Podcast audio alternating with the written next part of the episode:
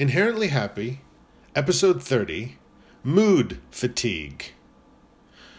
We won't laugh at the same joke multiple times, at least not as strongly as we did that first time. But we'll cry over the same bad news over and over because laughter is the surprise of connection, while crying is the mourning of its loss. But eventually it will exhaust you. Overdoing any one emotion can burn you out. We need some balance, or we topple. This is why I don't laugh nonstop nor cry nonstop.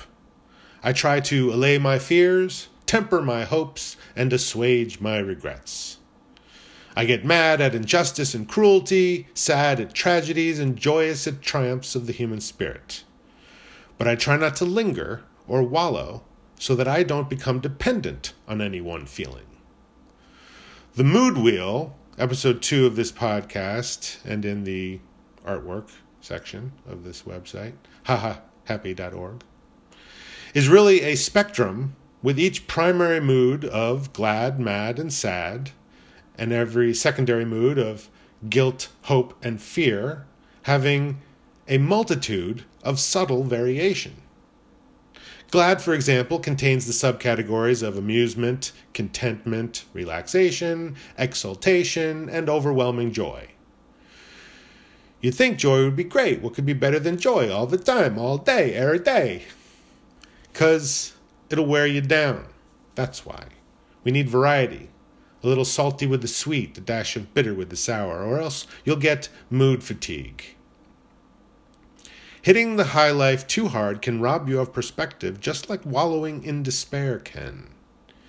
You might get reckless with your life at such extreme points and go so mad that you simply burn out. Besides, joy isn't always a good thing.